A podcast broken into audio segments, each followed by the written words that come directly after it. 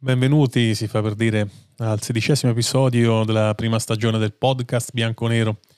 Avevamo iniziato questa serie con uh, Benevento Juventus della, dell'andata, eh, che sicuramente aveva un po' destabilizzato tutto l'ambiente e oggi siamo arrivati a, in occasione del derby della Mole, che abbiamo da poco passato la sconfitta in casa contro il Benevento. E allora faccio un po', insomma, per commentare questo Torino-Juventus, parto un po' da lontano.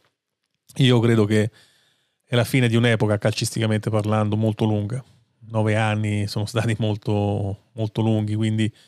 diciamo che prima o poi sarebbe dovuto succedere e sta accadendo quest'anno, 2021. Se per qualcuno uh, pensava che la pausa pasquale in qualche modo potesse rappresentare una, res- una resurrezione di tutto l'ambiente bianco-nero, beh, eh, si è trovato invece di fronte a un progressivo deterioramento eh, che ci pone ormai spettatori inermi di un futuro distopico. Le nostre certezze si stanno via via sgretolando e tutti quegli aspetti che fino a qualche anno fa rappresentavano un vanto, un motivo di orgoglio per tutti noi tifosi, eh, oggi sono diventati elementi di reale preoccupazione, questa è la verità. L'analisi reale deve tenere in considerazione molti aspetti e si sa, il tifoso vive di emozioni. Emozioni quelle belle, eh, quelle positive durano poco e riemergono diciamo, nel tempo e hanno il sapore di, eh, di fragola, buon sapore. Mentre le emozioni negative invece hanno sempre un impatto brutale e cancellano anche il buono che potrebbe essere in qualche modo rimasto. Mm con questo cosa voglio dire? Nessuno mette in discussione eh, quelli che sono stati, insomma, questi nove anni di, eh, di, dominio, dove per carità la società ha fatto tante, tante cose buone, eh, ma non ci deve, come dire, nemmeno porre di fronte a, a una scusa, a una giustificazione. Eh, non è un motivo per il quale rimanere felici il fatto che veniamo dal regno di nove, eh, di nove anni eh, stiamo assistendo alle mura insomma, de, della nostra fortezza che si stanno lentamente, anzi non troppo lentamente, purtroppo velocemente sgretolando. Una dirigenza che, dai, da tre anni a questa parte eh,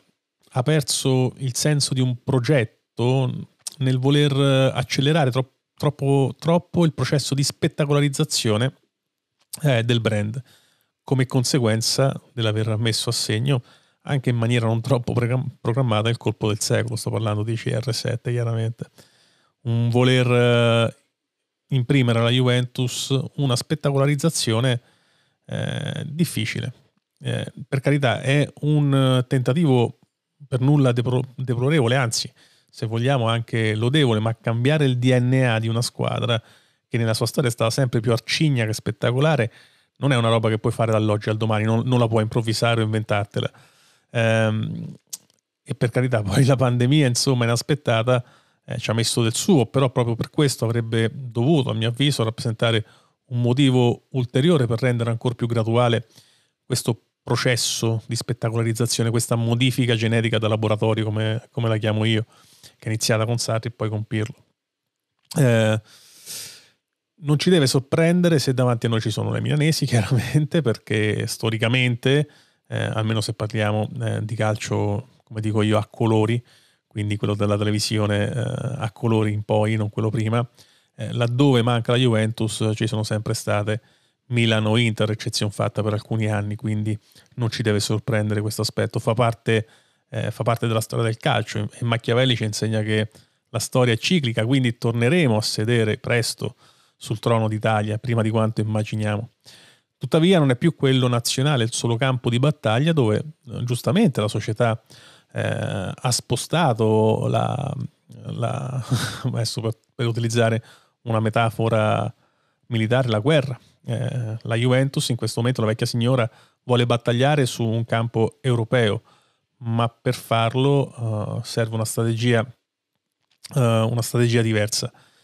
e dobbiamo per forza di cose imparare dai nostri errori, dai tanti errori degli ultimi due anni, dico io almeno. E per forza di cose, perché perseverare anche il prossimo anno significherebbe una inequivocabile e certificata inequatezza ai vertici. Questo eh, è chiaro, quindi la Juventus può fare ammenda ancora in questo momento e, ripartire il prossimo anno con, uh, con, meno, con meno grilli per la testa, come si direbbe, e con una base, con delle idee, con un DNA più solido. Certo, tutto dipenderà dal quarto posto. Uh, da Benevento in poi, dicevamo, insomma, per tornare un po' anche al derby, eh, abbiamo assistito inermi, esterefatti a una serie sconcertante di eventi che eh, di grazia non ci hanno almeno fatto perdere il derby della Mole, perché alla fine l'abbiamo pareggiato, ma in maniera molto fortuita. Partiamo con la sconfitta contro il Benevento, con un ennesimo passaggio orizzontale in una zona dedicata al campo da parte di Arthur. Lo stesso Arthur che poi vola a Dubai. Per carità non c'è niente di male, eh, ma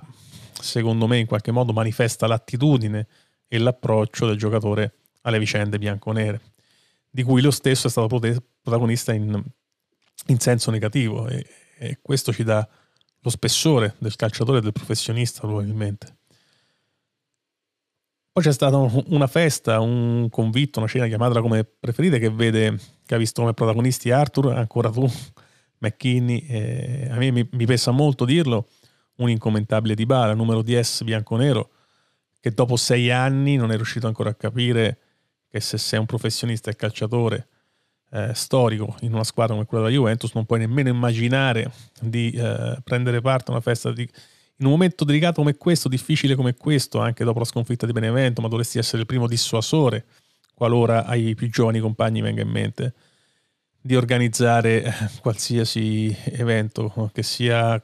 musica classica e un club d'ascolto o che sia una festa sfrenata, questo non lo so.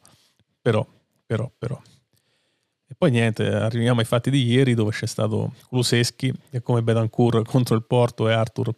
contro il Benevento ha voluto entrare nel club degli insensati passaggi sanguinosi che costano caro alla Juventus. Sì, eh, un, un, futuro e anche un presente abbastanza distopico, come ho detto prima, e c'è solo un qualcosa che ci può salvare, ovvero lavorare, lavorare, lavorare sui dettagli, sulla concentrazione, su un mercato che dovrà togliere, tagliare, eh, come si suol dire, non neanche rami secchi, eh, tagliare fuori chi non è concentrato, chi non ha il, l'atteggiamento giusto, l'attitudine giusta per stare nella Juventus e vestire una maglia pesante. Perché che se ne dica che la Juventus per carità in Italia è da padrona, ma ricordiamo che in Europa è stata una delle poche squadre ad aver alzato tutti quanti i trofei, eh, ha partecipato a tante finali anche se poi di Champions League, anche se poi purtroppo ne ha portate a casa due, quindi la Juventus in Europa c'è, c'è sempre stata e ha molta più tradizione di, di tante altre squadre, eh, quindi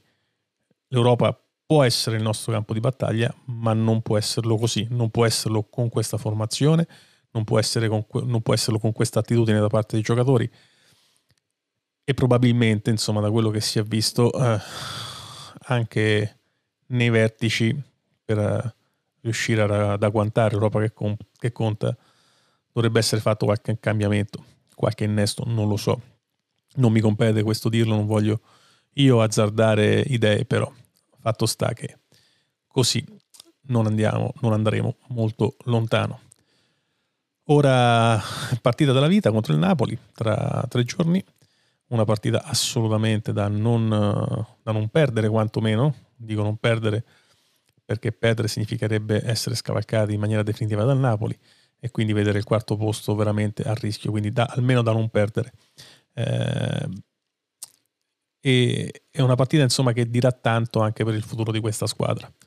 Una squadra che il prossimo anno senza Champions League vivrebbe, a mio parere, a mio modesto parere, un dramma calcistico, perché un eh, CR7 senza Champions League è impensabile. Quindi significherebbe smantellare, smantellare la squadra. Poi per carità, mm, spero che entreremo nelle quattro sono anche abbastanza convinto che possa accadere nonostante un campionato per niente, un, via, un calendario non per niente facile per la Juventus. Però, però se riuscissimo a entrare nelle quattro, eh, quest'altro anno veramente dovrebbe essere l'anno della rifondazione. La società dovrà dimostrare che anche in un anno così difficile di avere il coraggio di investire in un mercato che sicuramente avrà dei prezzi più bassi rispetto a quelli degli anni passati, perché è un mercato più povero e insomma come, come ci insegna il mondo del business eh, è quando c'è la crisi che devi investire. Poi, insomma, sperando nei risultati in un, in un ritorno dell'investimento. Niente, eh, avanti e testa, testa e cuore e gambe si fa per dire a Napoli. Ciao a tutti da Ubit.